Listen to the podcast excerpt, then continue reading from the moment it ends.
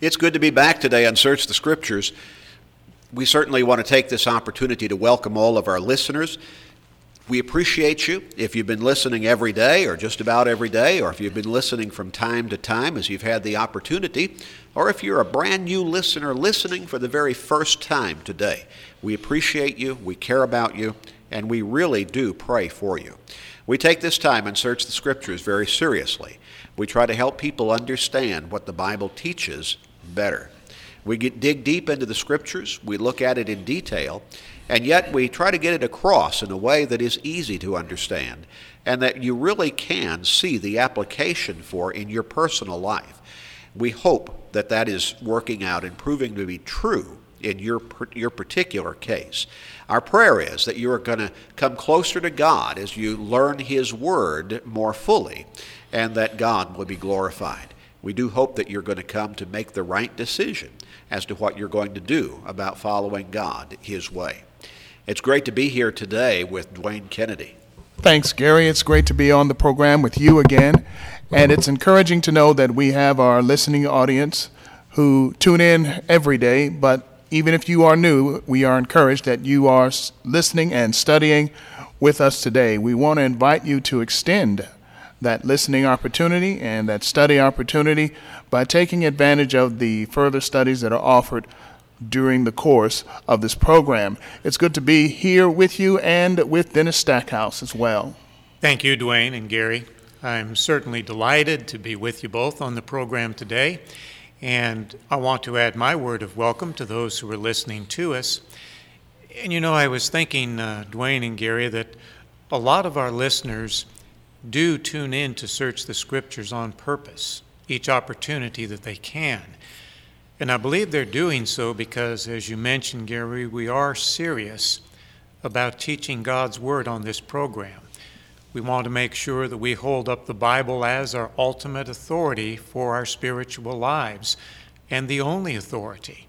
We try to go to it, we try to understand it, and we try to help our listeners make an application so that we can more perfectly conform our lives to the example of Christ, which is our responsibility as Christian people. Amen. Very well put. And uh, God being glorified, that's the bottom bottom yes, line. Indeed. Amen. Uh, but we, we want to teach His Word, and we mm-hmm. want to try to help people come closer to God mm-hmm. and ultimately do what God wants them to do. Mm-hmm.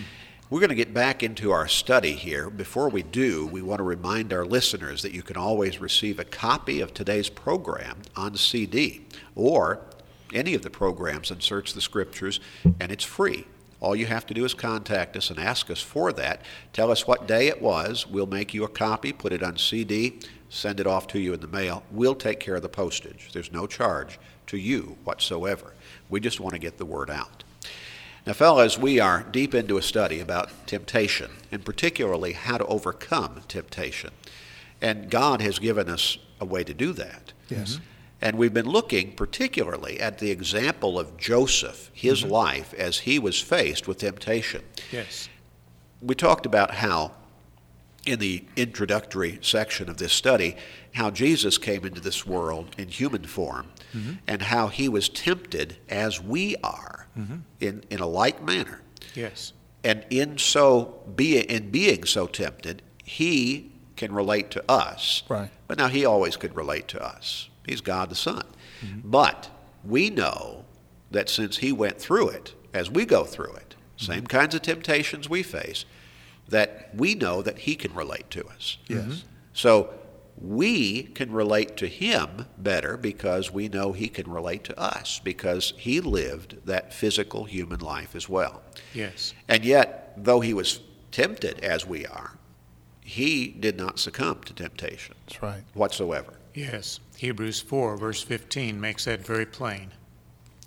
So he's the ultimate example, but of course, we're humanity again. Mm-hmm. Yes. Now, we can though, turn to examples that are given in Scripture of other human beings, mm-hmm. such as Joseph. Mm-hmm. We've been looking at his account in Genesis chapter 39 uh, in, in, in a recent program or two, where he was faced, had to have been faced with just continual temptations. Mm-hmm. Yes.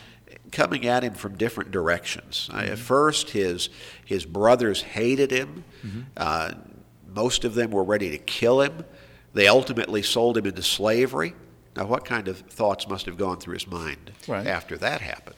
Boy, you just can't imagine. I don't, I don't think we can imagine. And- But it, he must have been tempted to turn away from God at different times in his life. He was going through so much. Ended up a slave in a foreign land.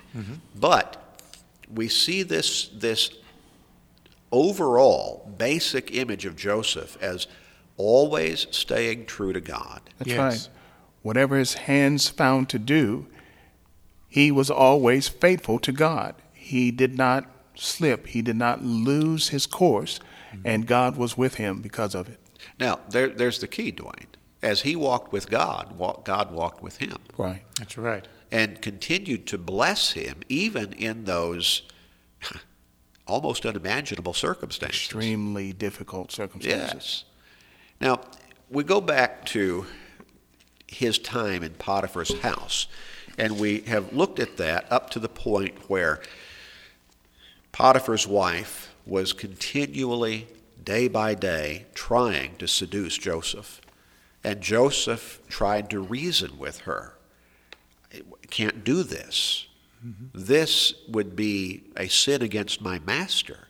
He has elevated me to a position where I know better everything about the household than he does. Yes. And I can't sin against him. Mm-hmm. And also, bottom line, I can't sin against God. Right. That's right. He recognized the sin as being ultimately against the Heavenly Father. Yes. Now, we also compared that with what Jesus went through. Mm-hmm. And most of that we just have to imagine because we're not we're not told in scripture all of the different ways and all of the different times that the devil tempted him. Mm-hmm. But we do know that when he was in the wilderness after he had fasted for 40 days, the devil came to him Yes. and he tempted him Yes. repeatedly. Now, how did Jesus overcome those temptations? He used God's Word. Kept telling the devil, I can't do that. It Right. is written. That's Right. right. Now, that word is there for us too, isn't it? Yes. Oh, absolutely. But in order for us to keep, uh, to, to continually be able to say, "Eh, here's what the word says about this in this particular situation, we need to have some understanding of what the word says. Right. Oh, absolutely right, Gary. And uh, we need to be diligent about it. You know, Paul made that very point as he was writing to Timothy in 2 Timothy 2, verse 15, that we are to be diligent to present ourselves before God as workmen who have no reason to be ashamed because of the fact that we can accurately handle God's Word. And the only way we can accurately handle it is to be involved in a diligent study of it. Yes. Now, we looked, as we were closing the program last time, we looked at Luke chapter 4 and verse 13. Mm-hmm. At the end of that temptation, those, those successive temptations that the devil threw at Jesus when Jesus had been fasting for 40 days. And it said that the devil left him until a, an opportune time, didn't it? Right. Yes, it does. And the idea is conveyed by that a, a more convenient time. Yeah. At least there was another try that Yeah. the devil's Oh, going to make. uh, and undoubtedly, he had to throw things at Jesus continually. He Yes. throws things at us continually. yes, he did. Mm-hmm. And so, okay, he might have retreated for the moment, but but the, the war was not over. He was coming back at him. No, and you know, we were trying to make that point as we concluded our lesson last time, Gary, that even with Joseph, he did the right thing when he was initially confronted by Potiphar's wife, in that the text tells us he refused. Right. Yes. He gave it no thought. He wouldn't even consider doing something like that. But as we go on in the text, we find out that she stayed after him day after day after day. He had to face her every day, same temptation, just a knowledge of knowing, okay, I'm going to go back in this house and do my work, and there she's going to be. And she's going to be at me again. But he had made up his mind. Mm-hmm. Yes, he had. But now, you know, you, you know that it, it took determination on his part and mm-hmm. certainly spiritual strength to continue to rebuff her, mm-hmm. her attempts to seduce him. Right. She didn't want to take no for an answer. And neither does the devil. That's right. Now let's go back to Genesis 39 and let's look at verses 11 and 12.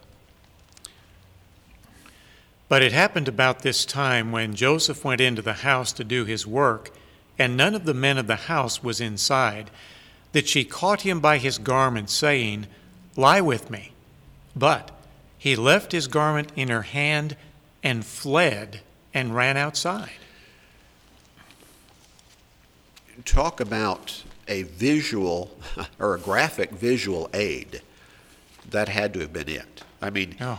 He didn't just leave. I mean, he got out of there so hastily that, and, and you get the image, she's got him by the arm perhaps, or uh, some part of his, his coat or his outer garment, and he just comes out of it and ju- just gets out of the house. Right. It, Yeah. It's still in her hand. You know, it's amazing to think about this, Gary and Dwayne. I, I really picture this as a situation where Potiphar's wife had set a trap for Joseph. You know, we're told that the men of the house were not there when Joseph went back in. And, you know, probably he had a daily routine he would follow, and he may, may have been involved in it on this particular day, but none of those other servants were there. You know, and even though we're not told in the text, it, I wonder if Potiphar's wife had maybe sent them on errands so that she could have this opportunity to spring the trap on Joseph. That's right. They were in the house, they were alone, no one would ever find out, and she springs the trap. Yeah. And something else we can notice about this passage is that temptation doesn't make it easy to resist. In fact, temptation can work very hard at our senses, even to feeling like it sin is being forced upon us, mm-hmm. which is obviously what she was doing. She was not she had gotten past the verbal request. She was now moving in mm-hmm. to make it happen. And, and you know, it's easy to excuse our giving in to sin on that kind of basis. Right. What can I do? It just keeps presenting itself. Mm-hmm. I said no. I said no two times. I said no mm-hmm. five times. I said no over and over again. Ten times, a dozen, two dozen times.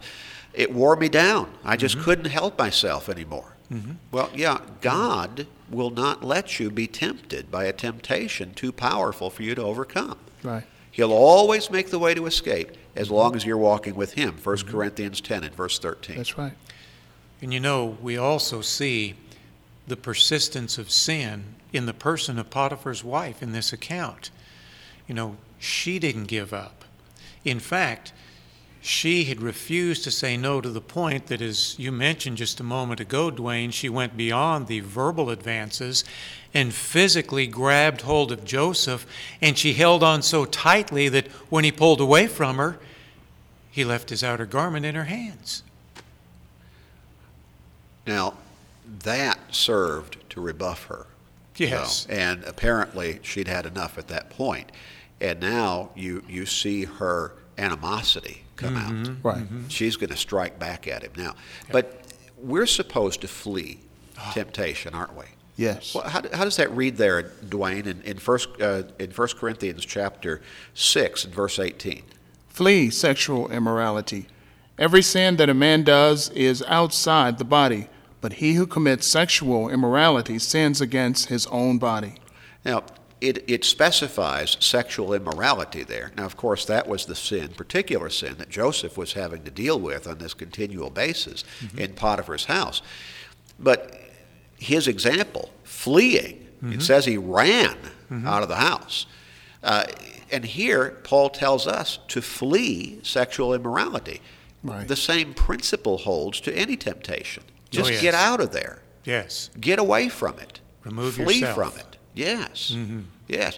You know, I remember a lady telling me one time, and, and when she told me this, she was a sincere, dedicated, very faithful Christian.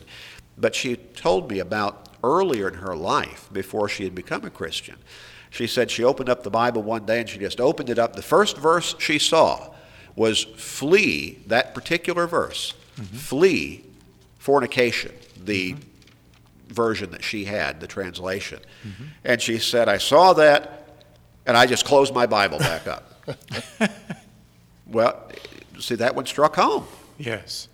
And, but the point, we have to flee mm-hmm. those temptations. That's mm-hmm. what Joseph did. That's what Paul tells us as Christians to do. Mm-hmm. We must not be weakened, must not allow ourselves to be weakened by any situation that we put ourselves into, certainly.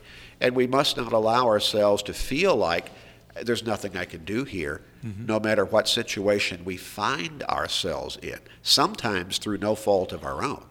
Sometimes we're just in a situation like Joseph was that he couldn't get out of. He had to go to work every day there. Yeah, and uh, you know, I, I think there are four lessons that we're going to try and draw from this example of Joseph and how we, as God's people today, can conquer temptation God's way. And that's the first one that you just mentioned, Gary. We cannot be weakened by our situation.